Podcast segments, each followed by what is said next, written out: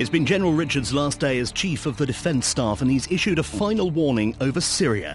The debate over Trident hots up, dividing the government. We should continue to have a credible nuclear deterrent, but the way in which we deliver it does not need to be based on assumptions that were developed in the Cold War. And speaking of the Cold War, are the Russians turning their backs on modern technology?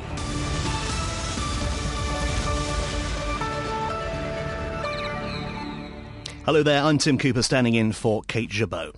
The outgoing chief of the defence staff has warned Britain has to be prepared to go to war if it wishes to restrain the Syrian regime by implementing no-fly zones and arming the rebels.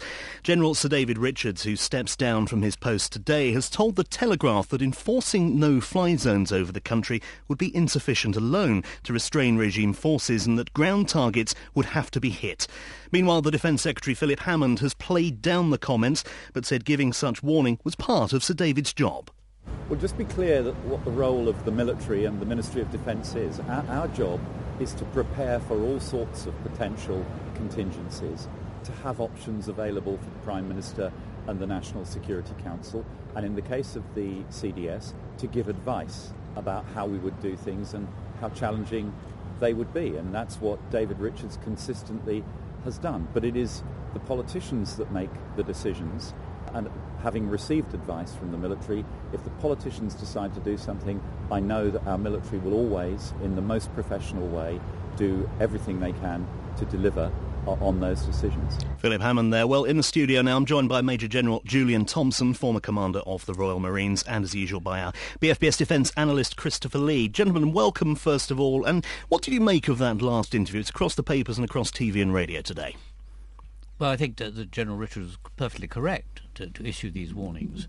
Uh, the Syrians are a quite different proposition from Libya, which was thought to be a pushover and turned out not to be. I mean, for example, the Syrians have got over 3,000 tanks, 800 quite modern ones.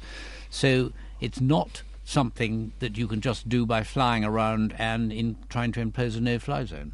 Christopher, is this indicative of his stance of standing up to politicians, do you think? Yeah, I'm not sure he's... I mean, when you say somebody stands up, especially when you've got a general, you know, a uniformed guy, and then you've got the politicians, and you've got the civil service, don't forget it's a, it's a triumvirate. Uh, it's not standing up in, in the sense that it's a confrontation.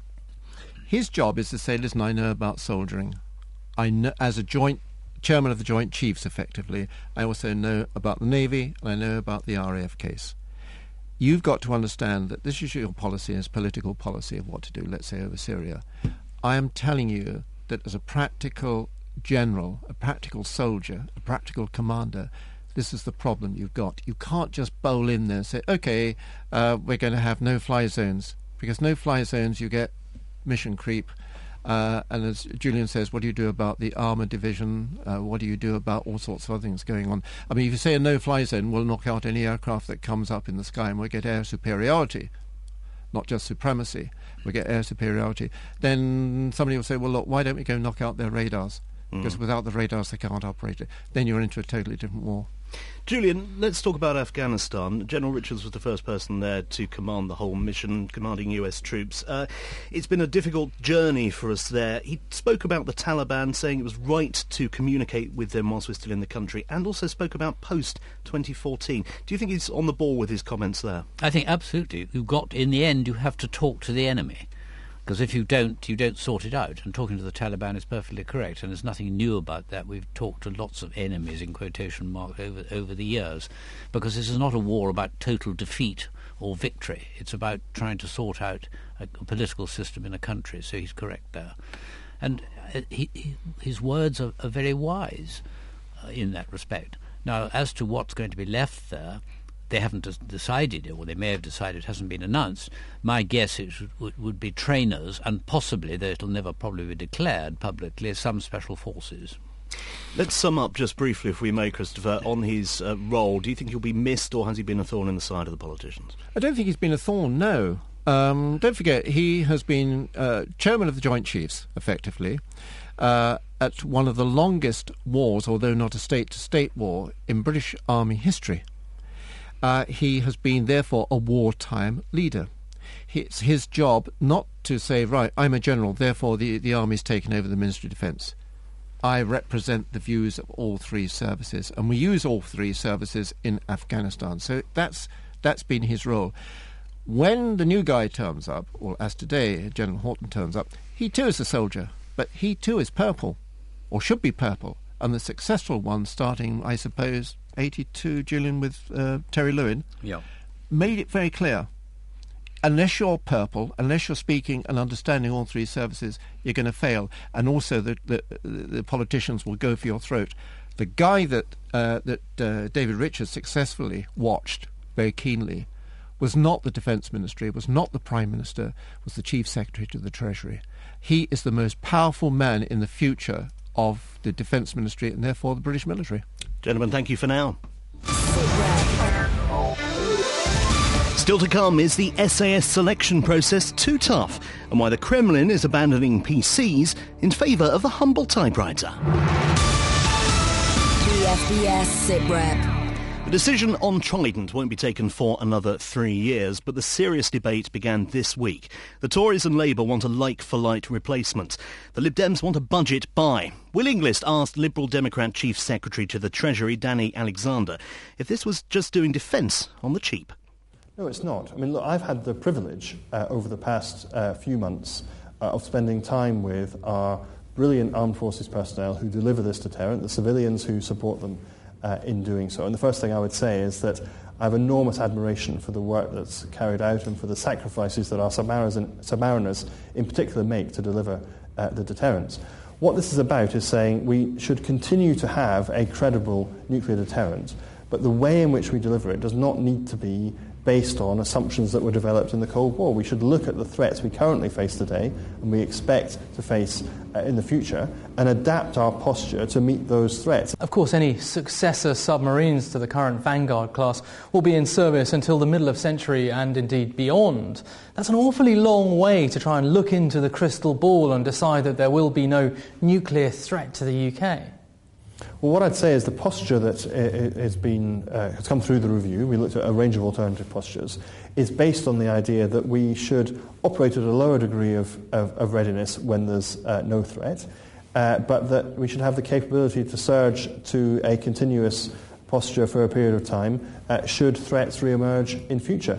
That is very much the way in which our conventional armed forces uh, operate, and I think it is a reasonable proposition to say that that is a, a posture that could be adopted for nuclear deterrence. As Chief Secretary of the Treasury, you have overseen some extremely deep defence cuts and are on the record as saying that you believe that those to the Army could go further.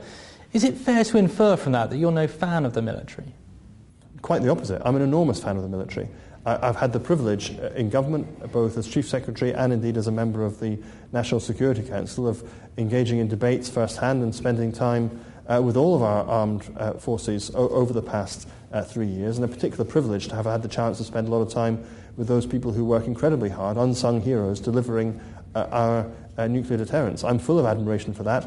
I've, been, I've had less admiration for the way in which the defence budget has been run in the past. We've had to make very difficult choices in order to bring the budget back into balance. And frankly, you know, in the recent spending round, we were able to find efficiency savings within the Department of Defence, uh, within the way in which weapons are procured, for example, uh, which enabled us not to make any further changes to the numbers of frontline military personnel. I'm very proud of the fact that we've been able to change the way the defence budget is run such that we can protect our military outputs, which are vitally important to this country, while still making efficiency savings within the department. That's the right way to make savings. There we go. Uh, that was uh, Danny Alexander talking with Will Inglis, joined now by naval historian and author of Vanguard to Trident, British Naval Policy since World War II, Professor Eric Grove from Salford University, alongside uh, Christopher Lee. Uh, Eric, first of all, this week's Cabinet Office report on Trident has spurred on the debate, but has it really changed anything, do you think? Well, I think it's given us a lot more information. I mean, it's very interesting actually what they've looked at and the way they've looked at it, and it's very and it's interesting and, and, and rather a good thing actually that we we've looked at the options before a decision is taken. I once remember I, th- I think the Secretary of State John Nott saying, "Oh, you don't talk about the options publicly until you've actually taken a decision." So we seem to be in a slightly uh, better world, but um, interesting figures. It, lo- it, looks as if the submarine-launched ballistic missile system is the cheapest overall. Uh, marginal savings are possible if you cut the number of ballistic missile-firing submarines, uh, as the Liberal Democrats seem to want to. Some say two, some say three. But those, those savings are only marginal. And, it, and, and it, it, demonstrates what I thought to, start with, and in fact has been in government statements before, that in fact the submarine-launched ballistic missile is the best way of deploying a nuclear, a minimum nuclear deterrent, as we like to say. Tell you it it's one thought here, Eric, and that's this. Um, when they say the savings, what they're really talking about is not so much the submarines, not much replacement of Vanguard, which is expensive enough.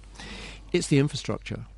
And if you don't change the system, then you don't have to change things like Faslane or whatever. If you start sticking, uh, I don't know, silos in Scottish Highlands, and you've got a big problem. Very expensive. The other side of this, and you can't shift. You can't certainly in Scotland as well in current circumstances. Yes, yes, and you can't shift it down to Barrow, or you can't shift, uh, let's say, Vanguard down to I don't know Devonport if the Scottish independence. Now, the other thing is, which I found the most interesting of, uh, in all the reports that I've read in the past seven years no one has considered the other option, and that is not having a nuclear capability. Well, that's the key, Eric, isn't it? Do we need Trident? Do we need the nuclear capability in this post Cold War era? I would be very, very concerned if Britain was going to go into the 21st century, a century that we, we've seen already is pretty unstable in lots of ways, with nuclear powers like Pakistan, with the possibility of Iran becoming a nuclear power, although I think that can be over, oh, overstated. We're talking about decades and decades into the future. And in the past, I think I would go as far as saying, having our own nuclear deterrent has made Britain something of a sanctuary in all but the most total kind of nuclear war. And people go on about cyber security and terrorism. I mean, it's even even seven seven would pale into insignificance if a nuclear weapon went off in a populated area, or, or even in a not very pop, not very populated area. So I think maintaining a small force of nuclear weapons, a flexible force that can be used in small numbers with lower yields, in larger numbers with rather higher yields, does in fact give Britain a vital amount of security she would not otherwise have. And although I don't have any children, if I had, I would worry about them if we didn't have a nuclear force. Two quick points though here. One, it is an assumption that deterrence stopped uh, a, a, conflict between the, the, what was then the Soviet Union and the Western world. It's an assumption. I mean, you can you can argue it doesn't really matter. It's an argument, isn't it? Really? Yeah. The second thing is, do you honestly believe that we get panicky about, say, North Korea getting a big bang, we get uh, Iran, etc., etc. Do you honestly believe that by uh, the British having a nuclear uh, system would stop uh, say, a basket case running a third world country that it's actually got himself a nuclear weapon. Um, I think it might make him think again because what, one interesting point is when people, in the first place. when people get nuclear weapons, there is, no, is not even anecdotal evidence that suggests that might be right. When people get nuclear weapons, oh yes, there is. When people get nuclear weapons, they begin to act in a much more cautious way. V-Day, India and Pakistan. I'm a great believer, actually, and I know it's rather heretical in the modern sort of pacifistic world. More, the more nuclear powers, to some extent, there are, the more stable the world is. Julian, what's your thought? Well, m- my thought is, A, I, I, I agree very much with what, what, Eric has to say on the subject. But the thing that slightly worried me about that little clip we had from Mr. Alexander was when he said, we'll change our posture in order to line up with the, the threats that are perceived? Well, the answer is we don't know what the threat will exactly. be. But and my experience over many years is it always comes out of the unexpected place at an unexpected time from an unexpected source.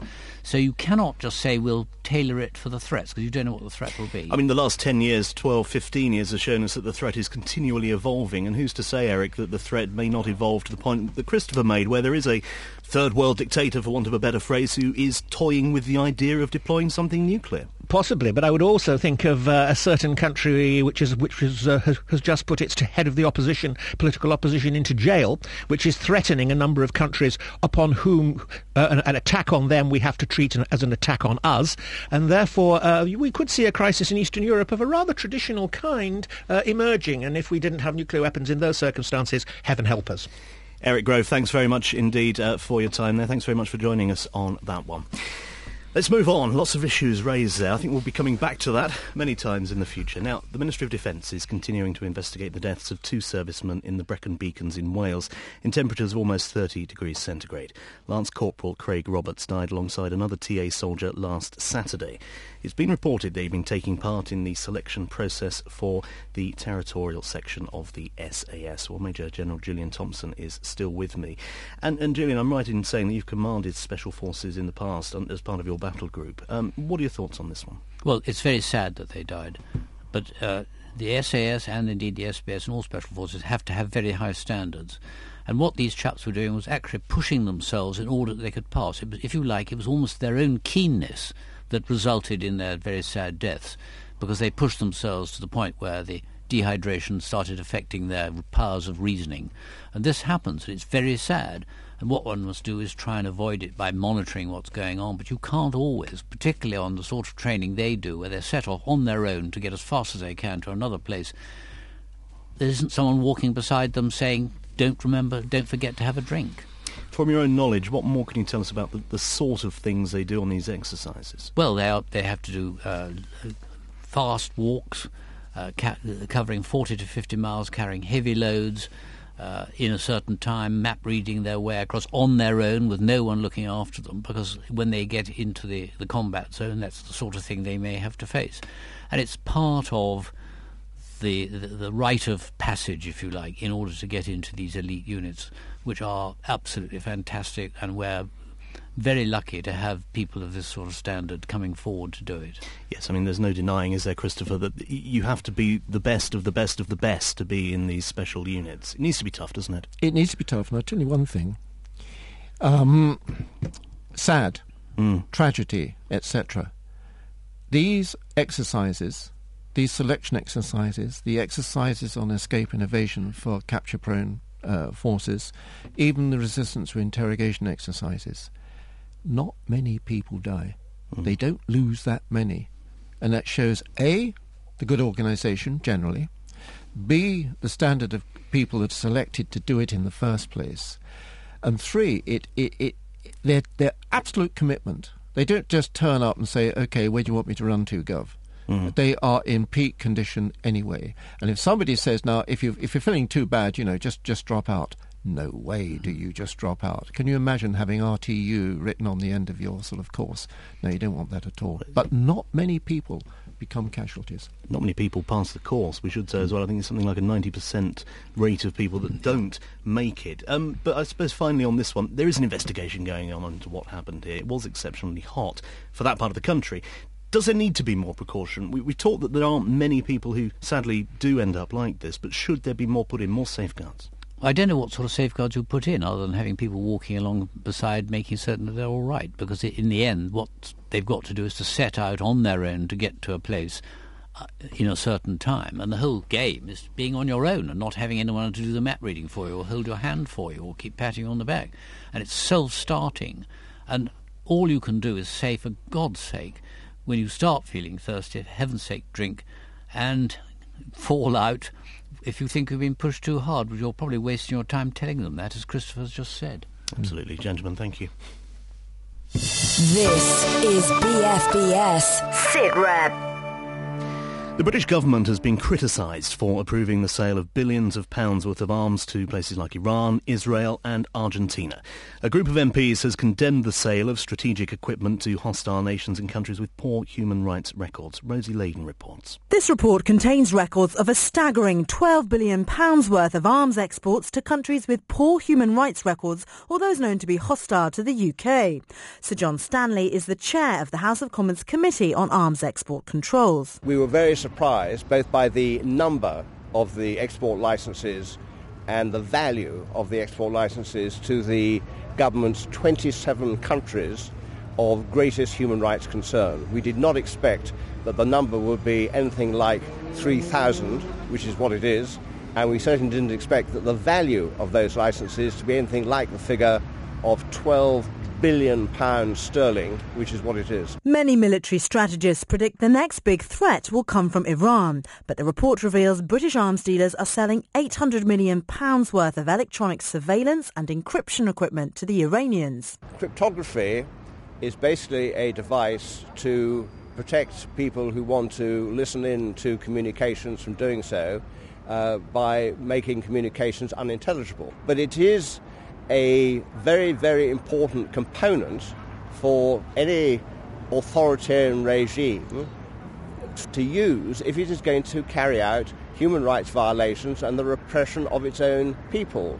And that's why this is a very sensitive export, as far as this country is concerned, going to Iran. And Iran is not the only surprising country on this extraordinary list. Britain has also sold over £7 million worth of equipment, including cryptographic materials and counter-IED technology to Argentina. They are a range of military equipment mostly, and we will again be pursuing with the government as to why they think that these particular items of military equipment do not represent a threat to the Falkland Islands. In a statement, a Foreign Office spokesman said, we do not export equipment where we assess there is a clear risk that it might be used for internal repression or would provoke or prolong conflict within a country or would be used aggressively against another country.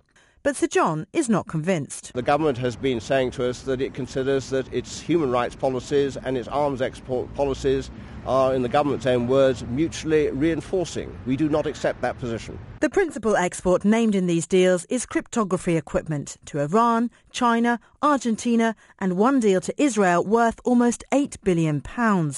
Sir John is now seeking further detail on exactly what items have been supplied to the 33 countries of concern named in the report. Rosie Layden reporting there. Um, this is a story that's been as old as the arms industry, I suppose, isn't it? Should we only sell people things to people we like? Uh, thoughts? Uh, I tell you something. You, you, you, you, have to start off by asking what is a weapon. Mm. Uh, you can send. I remember uh, the government selling Land Rovers to the late Colonel Gaddafi, who immediately stuck something firing on the back of them.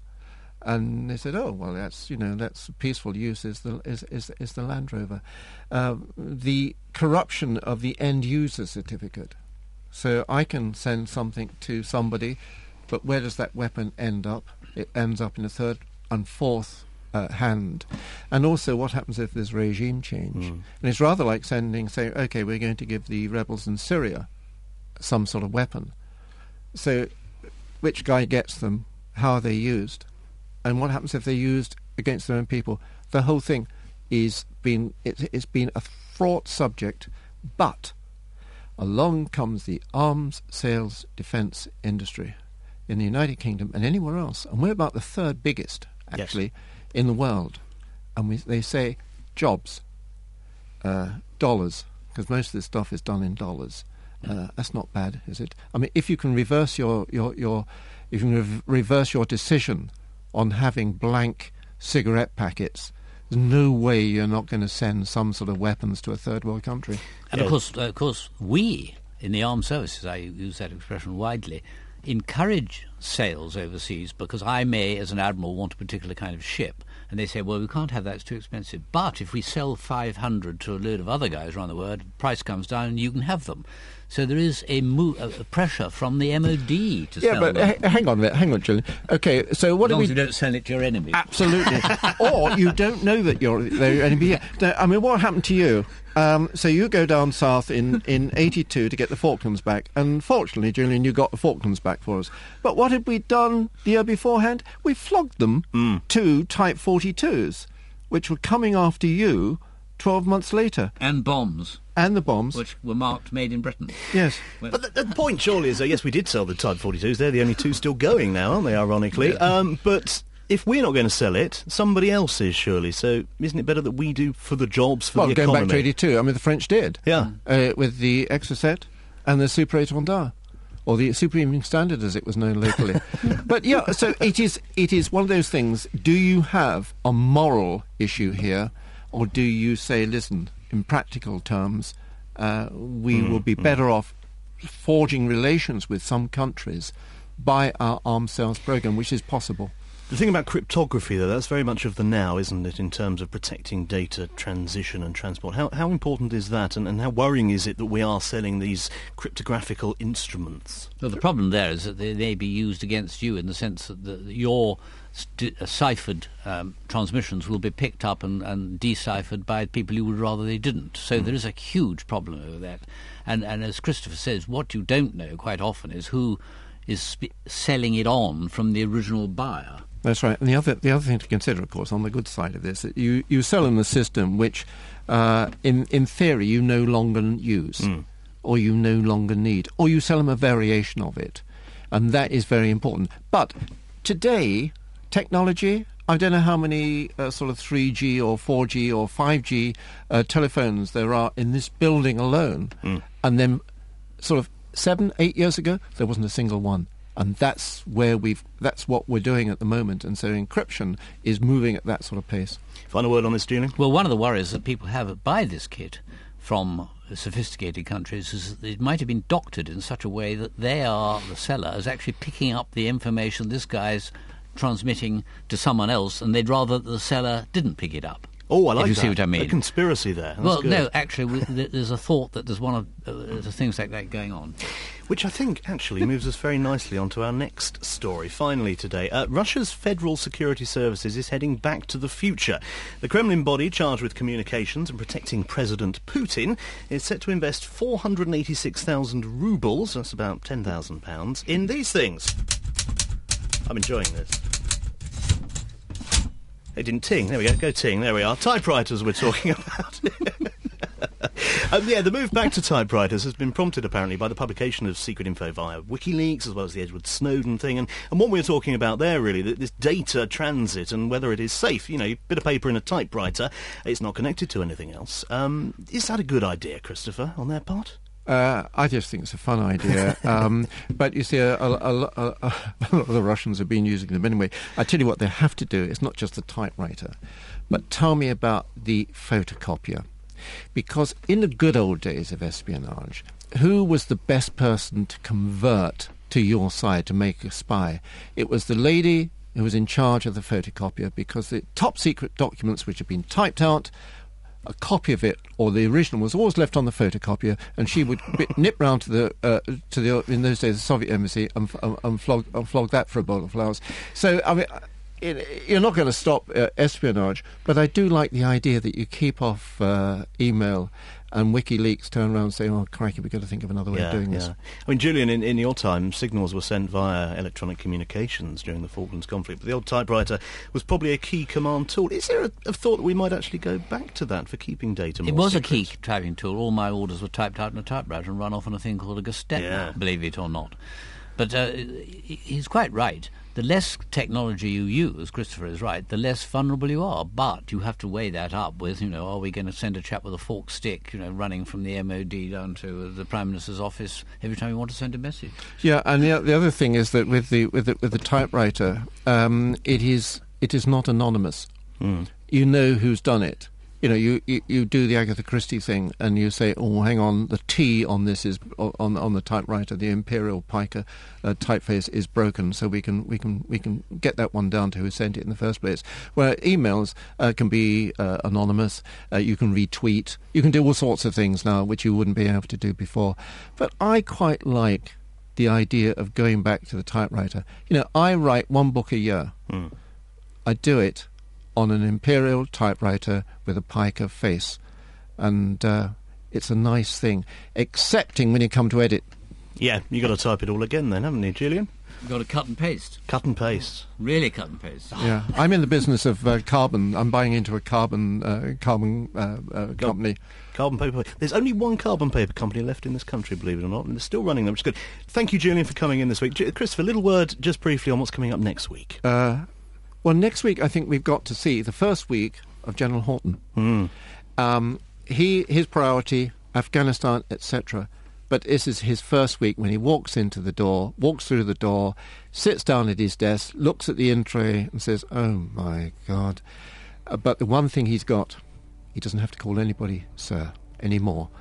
Um, I- take I'm a letter, Miss. Cooper, will you? I, thank you, sir. yes, thank you indeed to all of my guests this week. Uh, Defence Analyst Christopher Lee and, of course, uh, Major General Julian Thompson. If you'd like to join the debate, we're on Twitter. Uh, you can tweet us or send us a typewritten letter at BFBS Sitrep. You can listen again to this week's programme on our website, bfbs.com forward slash sitrep. Thanks very much indeed. Kate Jabot is back next week from me and the guests. Thanks for listening. Goodbye.